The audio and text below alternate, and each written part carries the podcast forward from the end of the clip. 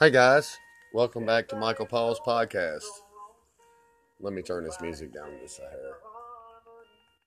I'm always listening to music. It's a Sunday morning. and I think is the first of December. Yeah, it is. And uh, it's 8:46 in the morning.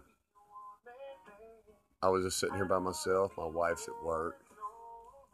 Listen to music. My son's asleep because he stays up till 3 o'clock in the morning on Xbox Live. But I was drinking a beer, sitting here by myself, thinking about, I don't know. I was thinking about these kids today. And uh, I remember how I used to spend my Sunday mornings.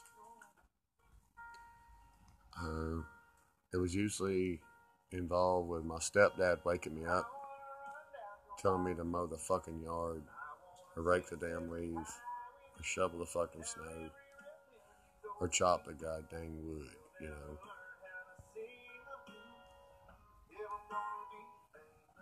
Neither one of my sons has ever mowed my yard. One's been married for four or five years now, and the other one's about to graduate. He's sick. Oh, yeah. Anyways, I bought all their trucks, all their shoes, all their shit.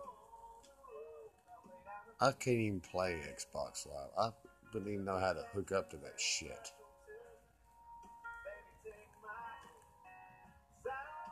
If it wasn't for my wife, I wouldn't even have this podcast. She set it up. I'm just I I know how to talk to people, but I don't know how to do this technological shit. I mean, kids today, man, they grew up with cell phones. They're a lot smarter than me. They lost me after, you know, like PlayStation 1. 1. Yeah.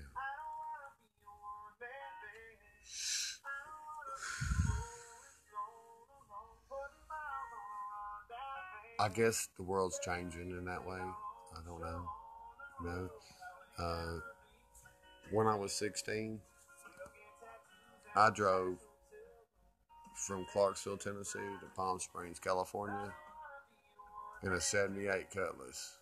Yeah. No cell phone. I slept behind corn silos in Amarillo, you know, save money that didn't want to get have to pay for a hotel. You know? it's crazy, man. Now, when I go to the store without my phone, I'm like, what the fuck? I forgot my phone. What if Gary's got to get in touch with me? I feel naked. I feel fucking naked, you know? It's like I didn't wear my hat or something.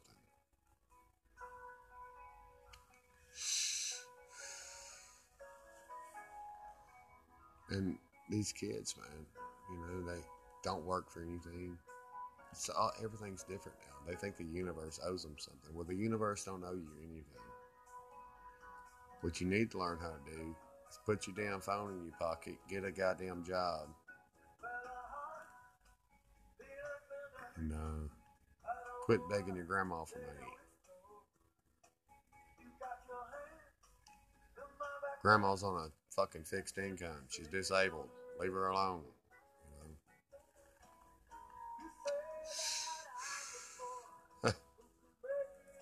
You know, uh, I don't, I don't know where I'm going with this, but the thing I think about it is, is that you're too reliant on your parents.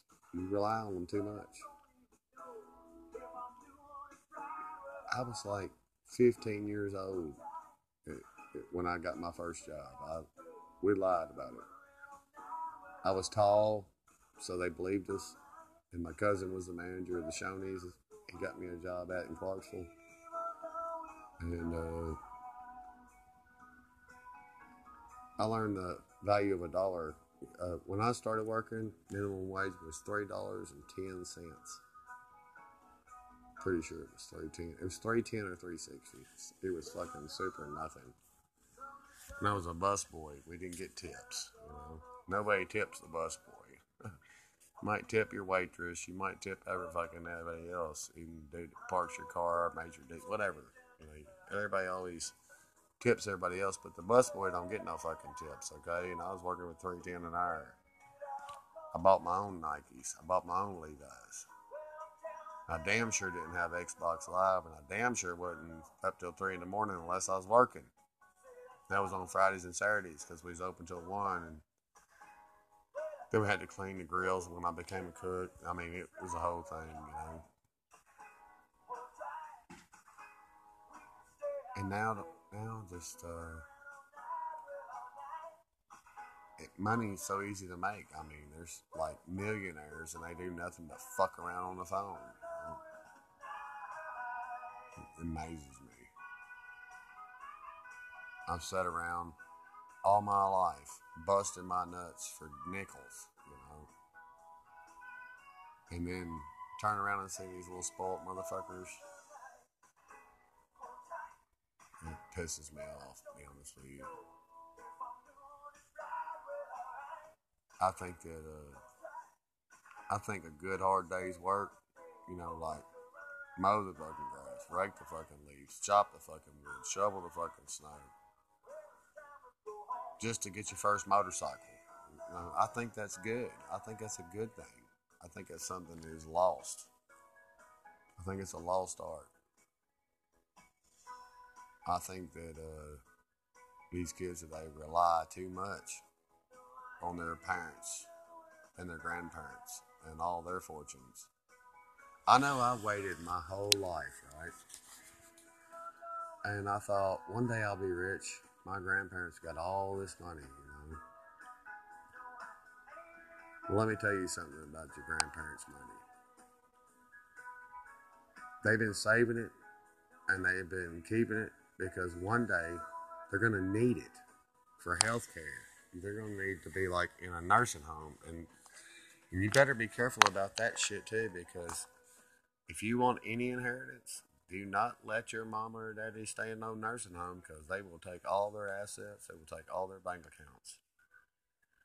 Yeah, the state and, and the government's not going to pay for your parents' well being, and then you just get to keep all the money. I know this because I've experienced it. A few years ago, I inherited a couple hundred grand. My, my grandparents were probably worth millions at one time. My grandfather lost a ton of money with the Enron scandal and all that shit. Which, if you're young, you won't know what that means, but if you're older as me, you know you do know what that means. Uh, my mother-in-law lost a ton of money on it. My wife's mother, yeah. and uh, my grandfather did too.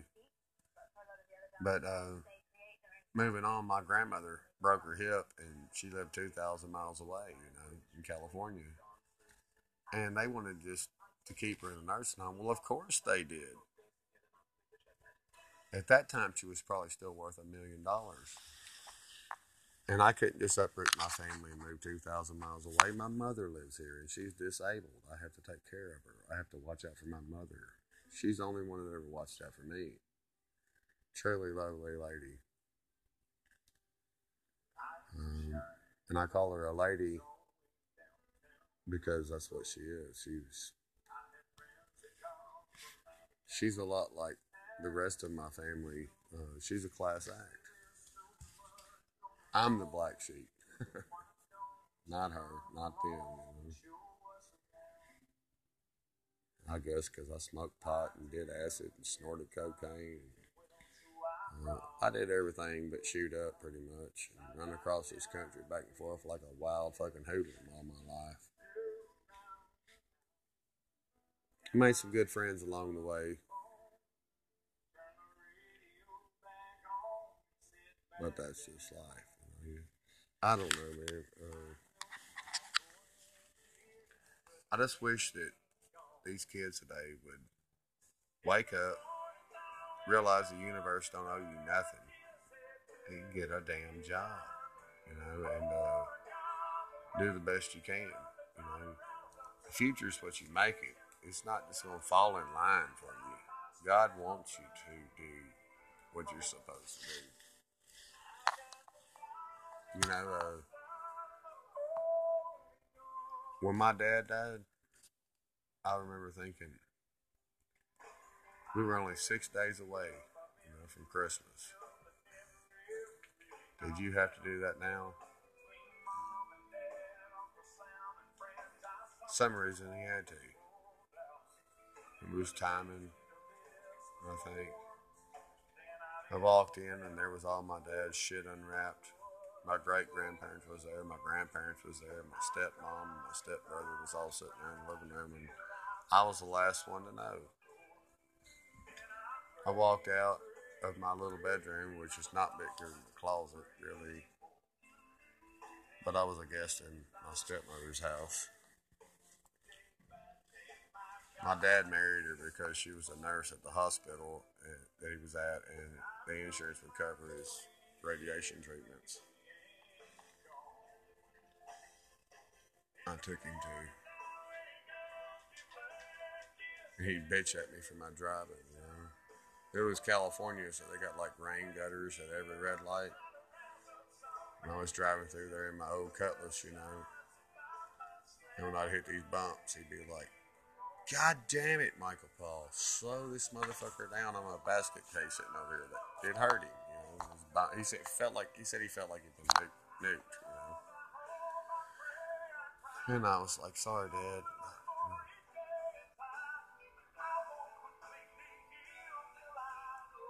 But I want to tell you something. I paid for that car. And when they called me, I quit my job. And uh, I beat my stepdad up for calling my mama a whore. Got kicked out of the house. I slept in a park for three days. And then I drove to California. I was a, I was a pretty lost young man that morning. I walked out, and all the gifts that I bought my dad. He had a uh, VW ding buggy, canary yellow. Had a stinger pipe stuck straight up out the back on the, uh, the motor and uh, roll bars and all this stuff. But I bought him a set of KC lights, fog lamps, so he could do it at night, you know. Like he had a future. We all knew he was going to die. When I got the phone call, they said he had two months. That's why I went, you know. I quit high school. And uh, I got my GED and went to college for a few years, but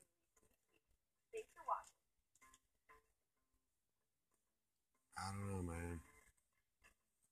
It was a trip. Um, and then I look at my children, and my son's still asleep. It's nine o'clock. Sunday morning. Normally I'd have been made to get up and mow the fucking grass or something. Not just be able to lay around, do whatever the fuck I want, stay up till three in the morning.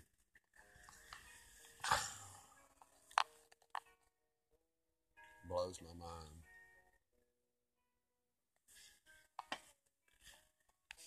So I hope that uh if there's any millennials listening to this, I hope you get off your ass today, get motivated, get out in the world, quit feeling fucking sorry for yourself because life ain't too bad. Life's actually pretty good for you. Compared to what I grew up with, it was like growing up in the fucking 1800s. You got a you got a phone you got a fucking laptop. You got a fucking Xbox. I mean, this little motherfucker can talk to somebody in Japan and shoot them live. Oh my God. But they got it rough. Well, I hope y'all have a blessed day. I hope you enjoyed this podcast. I know I'm a dick, but I just used to working for what I got.